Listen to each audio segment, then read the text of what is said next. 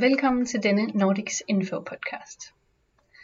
Nordics Info er en hjemmeside baseret på Aarhus Universitet, som arbejder med at formidle viden om Norden.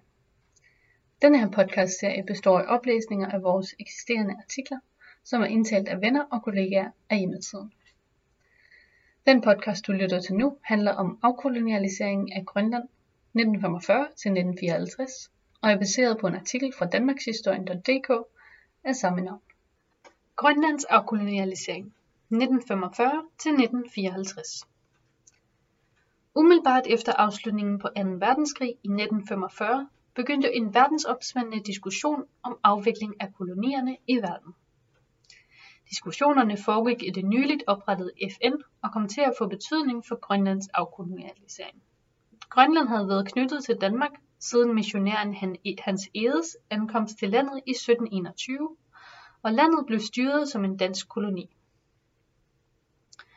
I årene fra 1945 til 1954 blev spørgsmålet om Grønlands statslige stilling et vigtigt led i dansk FN-politik.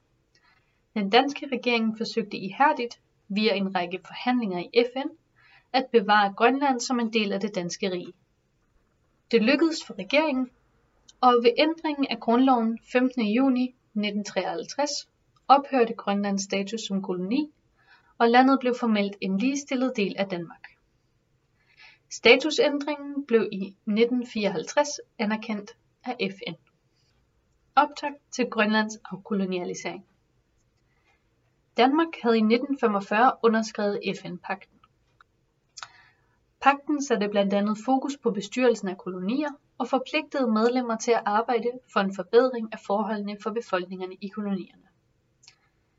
I 1946 modtog Danmark en henvendelse fra De Forenede Nationer om hvorvidt Danmark var i besiddelse af en koloni. Hvis Danmark anerkendte at være i besiddelse af en koloni, så havde landet indberetningspligt til FN. Sovjetunionen og USA ønskede af ideologiske og politiske årsager at bekæmpe kolonisystemet. Og da begge parter, parter gik sejrigt ud af 2. verdenskrig, så havde de mulighed for at formulere en politik, der imødekom det ønske. Selvom Danmark drev Grønland som koloni, så var der i første omgang fra officiel dansk side modvilje mod at anerkende, at Grønland var en koloni på linje med mange andre landes kolonier. Argumenterne gik ud på, at Grønland aldrig var blevet udbyttet, ligesom de afrikanske og asiatiske kolonier. Og derfor faldt Grønland ikke ind under FN-pagtens bestemmelser om indberetningspligt. Danmark indså dog, at det i en dansk optik var fordelagtigt at anerkende Grønland som koloni. På den ene side gav Grønlands geostrategiske placering mellem Sovjetunionen og USA mulighed for, at danske synspunkter blev taget mere alvorligt på den verdenspolitiske scene. Og på den anden side regnede danskerne ikke med, at den danske koloniadministration ville oprettes som kontroversiel i FN fordi den positivt adskilte sig fra de markante koloniregimer i Asien og Afrika. Der var altså gode muligheder for, at Danmark kunne høste internationale gevinster, samtidig med at Grønland blev internationalt anerkendt som, en som et dansk territorium. Grønland blev derfor anmeldt som koloni til FN. Alligevel begyndte spekulationerne om, hvordan Danmark nu konkret kunne bevare sin statsretlige tilknytning til Grønland i en verden, der i stigende grad ønskede at afvikle kolonierne. Grønlandsloven 1950 I 1948 blev en kommission nedsat, der havde til formål at fremlægge en plan for, hvordan Danmark kunne forbedre forholdene i Grønland. I 1950 fremlagde kommissionen en række forslag, der sigtede mod en ny udvikling i social, politisk og erhvervsøkonomisk henseende. Rigsdagen ophøjede betænkningen til lov, og dermed var vejen banet for en gennemgribende modernisering af Grønland. Kolonisystemet var fra 1940'erne og begyndte i 50'erne at komme under stadig stærkere pres. Og fra FN's side var der fortsat fokus på kolonierne og hvordan de blev administreret. Med Grønlandslovene af 1950 kunne Danmark vise det kolonikritiske FN, at Danmark som koloniherre gjorde en mærkbar og synlig indsats til gavn for sin koloni og dens befolkning på ca. 20.000 indbyggere. Danmark havde bedre forudsætninger for at modernisere sin folkefattige koloni end de øvrige kolonimagter på deres folkerige kolonier i Asien og Afrika. og det fortrin blev udnyttet. Grønlandsloven bidrog til at styrke opfattelsen af Danmark som liberal kolonimagt i både Øst- og Vestblokken, og det gav kun konkrete forhandlingsfordele på mellemstatsligt og overstatsligt niveau. Danske forhandlingsfordele i FN og Washington Opfattelsen af Danmark som liberal kolonimagt gjorde, at Danmark kunne virke som brobygger mellem de østlige og vestlige blokdannelser i den gryende kolde krig. Begge blokke anså Danmark som et pragteksemplar på en godtgørende kolonimagt, og derfor var FN-medlemmerne overvejende positivt stemt, når Danmark fremlagde forskellige forslag.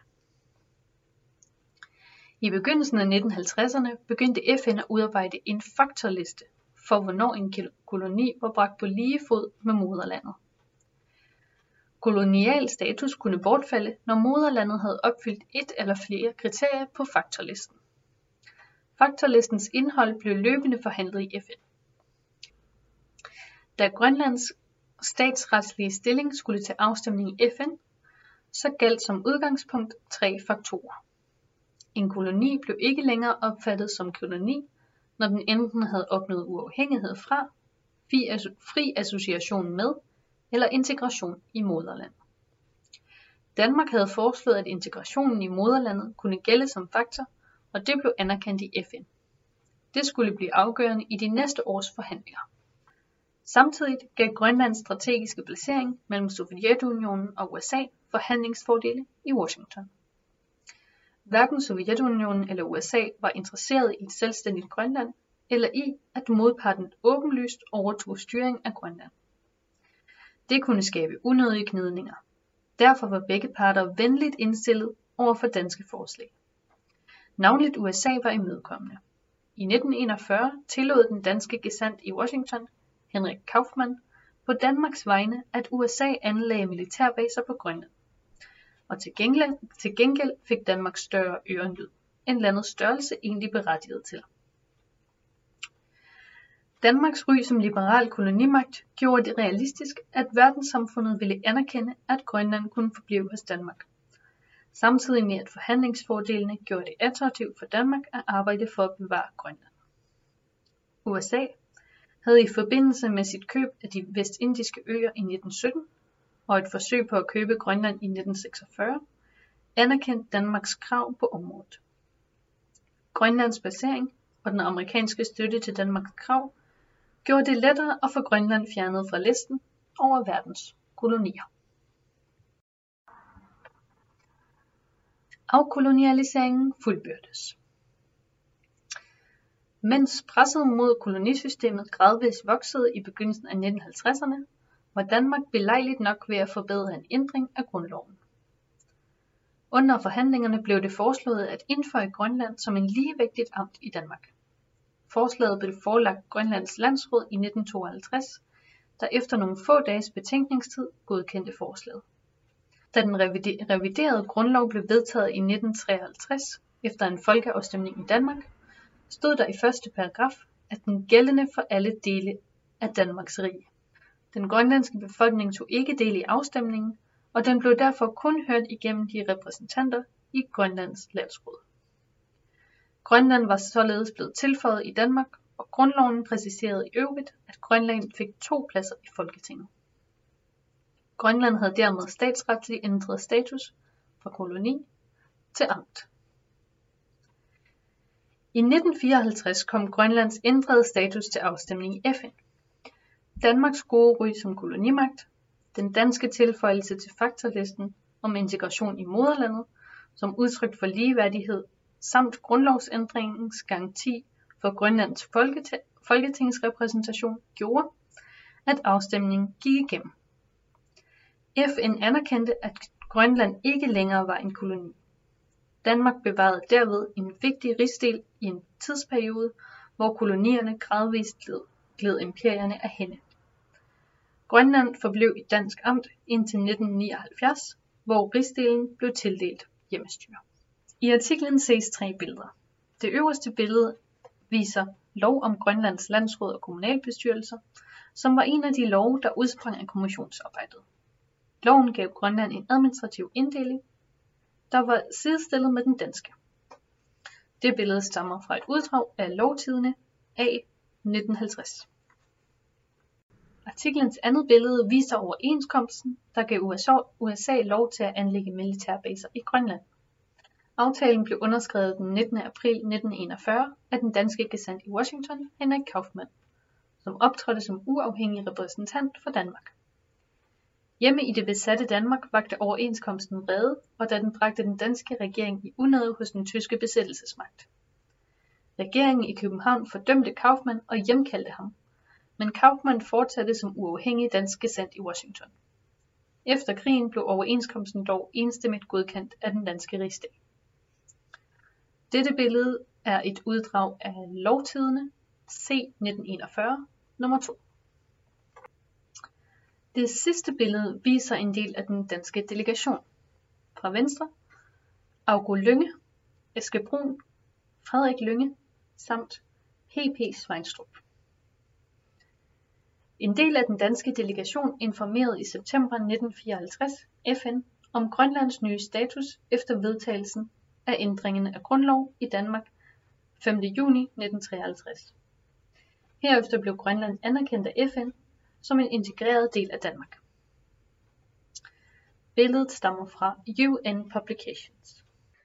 Du har lyttet til en Nordics Info podcast.